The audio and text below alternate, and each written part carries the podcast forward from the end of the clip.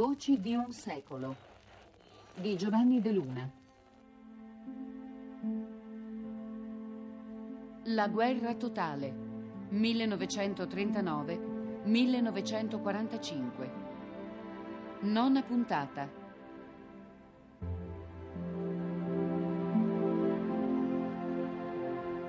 Nella puntata di ieri ci siamo occupati delle notizie in diretta, cioè del ruolo della radio nella guerra totale legato essenzialmente all'informazione. Abbiamo documentato come la radio riuscisse in qualche modo a documentare la guerra nel suo farsi, nel momento in cui i vari combattimenti eh, si accendevano su fronti enormemente distesi dal punto di vista geografico.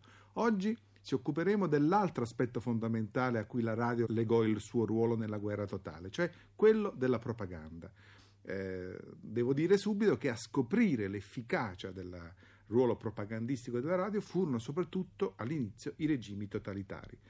Eh, le ragioni di questa tempestività, eh, comune sia al fascismo che al nazismo, sono presto dette, cioè certamente la possibilità di diffondere un unico messaggio saldamente controllato dall'alto in maniera uniforme in tutti gli stati sociali e in tutti gli ambiti territoriali era un'occasione troppo ghiotta perché i regimi totalitari se la lasciassero sfuggire.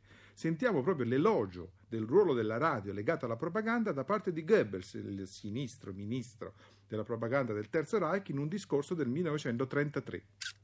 Wir sehen vor unseren staunenden Augen die Konturen einer neuen Romantik aufsteigen, einer stählernen Romantik, die in dem ehernen Marschtritt der jungen braunen Bataillone der nationalistischen und sozialistischen Freiheitsarmee Deutschlands wiederklingt. Vediamo davanti ai nostri occhi increduli i contorni di un nuovo romanticismo. Un romanticismo ferreo che ritroviamo nel passo di marcia dei giovani battaglioni bruni dell'Armata di Libertà Nazionalsocialista della Germania. Un romanticismo ferreo che ci assale con ogni simbolo di vittoria e che incontriamo in ogni manifestazione della parola scritta o parlata nella rivoluzionaria Germania Nazionalsocialista. Dobbiamo rappresentare questo davanti al popolo e in più penetrarlo con questo spirito fino nelle fibre più remote. Bisogna forgiare e limare le persone fino a quando saranno diventate schiave. Questo è uno dei compiti principali della radio tedesca, uno dei compiti principali delle società di trasmissioni che dirigete. Das ist eine der Hauptaufgaben des Deutschen Rundfunks, eine der Hauptaufgaben der Sendegesellschaft, die Sie zu betreuen haben. Non c'è da stupirsi quindi se la propaganda bellica cominciasse subito a privilegiare lo strumento delle onde dell'etere. Tra i propagandisti più accesi che sui vari fronti si affrontarono in questa insolita guerra ci fu certamente William Joyce, meglio noto durante la guerra come Lord Ho Ho. William Joyce era un inglese emigrato a Berlino nel 1938 e diventò, come dire, uno dei più fanatici ammiratori di Hitler, per cui per tutta la guerra eh, Joyce si rivolse ai suoi connazionali dalla stazione radio di Zeesen in un programma che aveva il solo scopo di insultare Churchill e tutti quanti in Inghilterra costituivano la spina dorsale della resistenza anti-hitleriana. Evening, I am talking to you about Germany. That is a concept that many of you may have failed to understand. Let me tell you that in Germany there still remains the spirit of unity and the spirit of strength. Stasera vi parlerò della Germania. Questo è un concetto che molti di voi forse non hanno capito bene. Vorrei dirvi che in Germania è ancora vivo lo spirito dell'unità e della forza.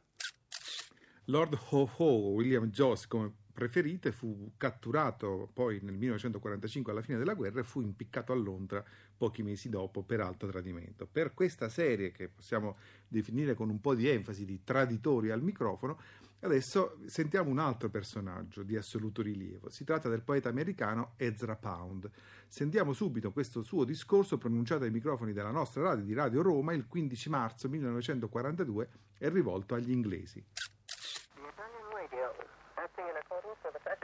La radio italiana, in conformità con la sua politica di libertà del pensiero, offre l'ospitalità dei suoi microfoni al dottor Ezra Pound. È inteso che al dottor Pound non sarà chiesto di esprimere nessuna opinione in contrasto con la sua coscienza, né affermazioni contrarie alle sue convinzioni o contrarie agli interessi degli Stati Uniti d'America. The enemy is Das Lie Capital. Your enemy is Das Lie Capital.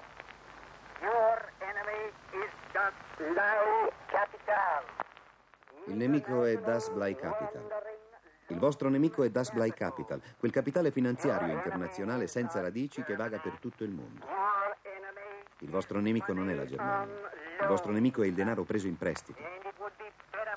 Sarebbe meglio per voi essere infettati dal tifo, dalla dissenteria, dalla malattia dei reni, invece che essere infettati da questa forma di cecità che vi impedisce di capire come siete indeboliti e rovinati.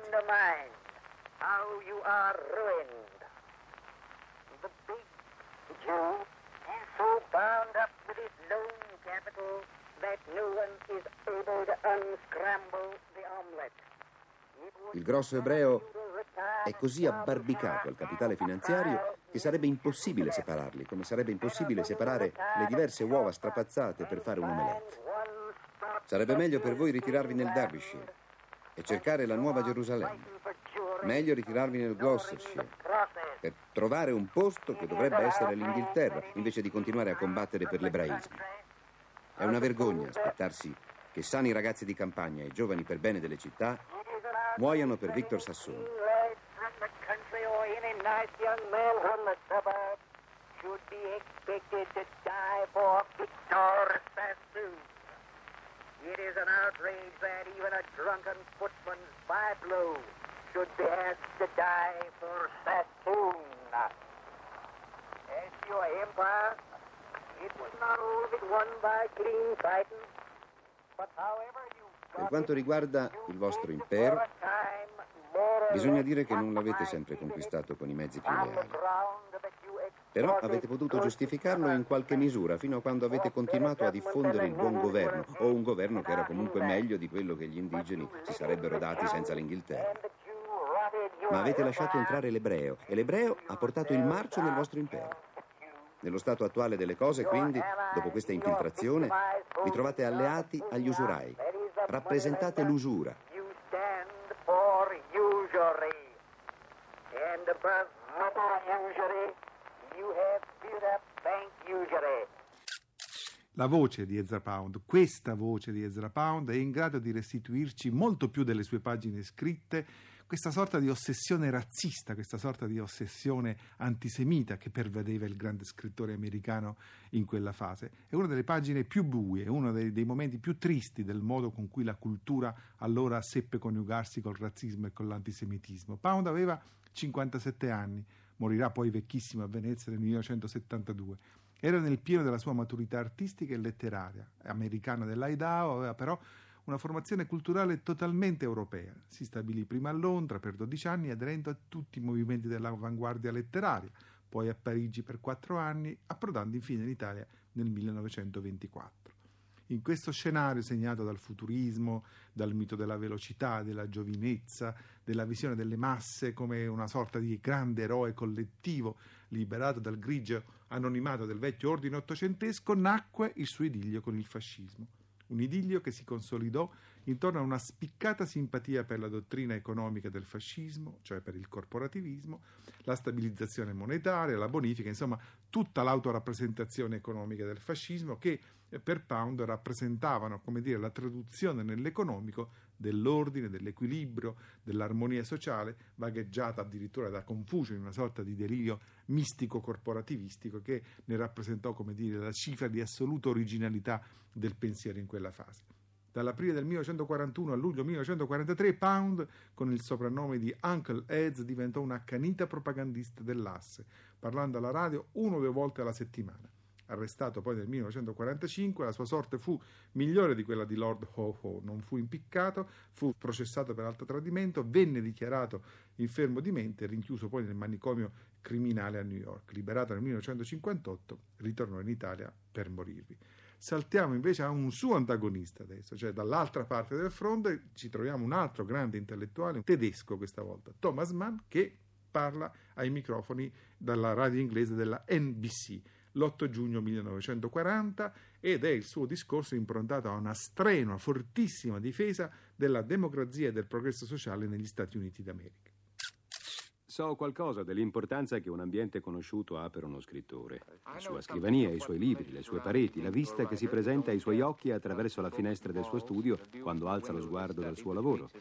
E mi pare che lei debba nutrire grandi speranze nei confronti della democrazia come modo di vivere se ha abbandonato tutte queste cose e ha scelto l'America come sua patria futura. È vero?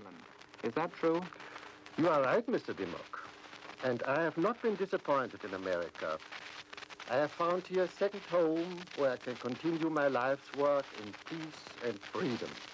People in America have been very hospitable to me and to my ideas also. Lei ha ragione, signor Dimmock, e l'America non mi ha deluso.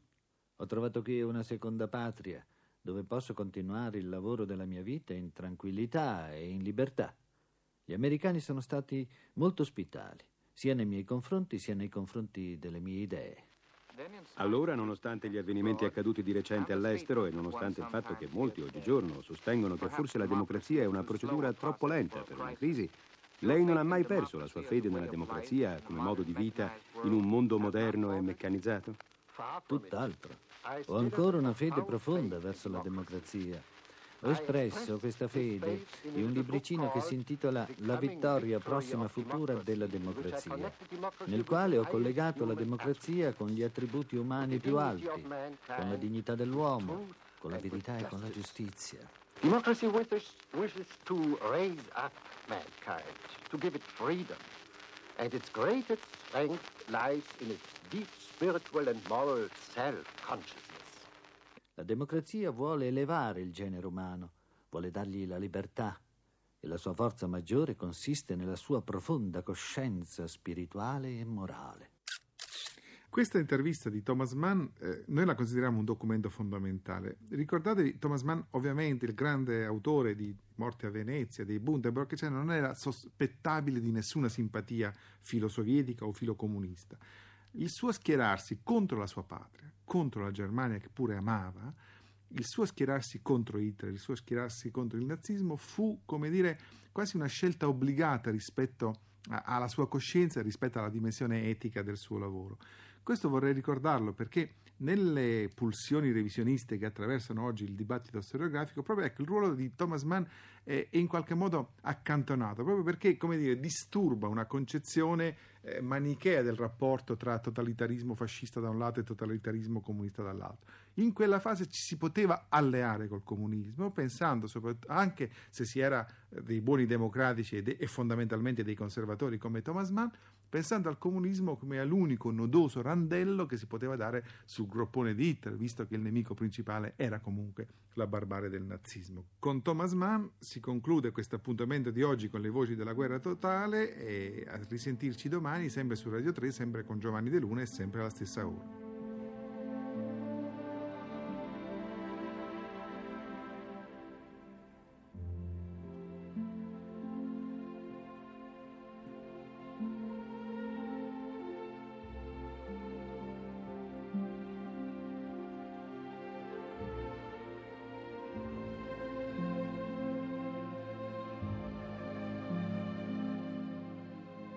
Per il ciclo Voci di un secolo abbiamo trasmesso La guerra totale 1939-1945.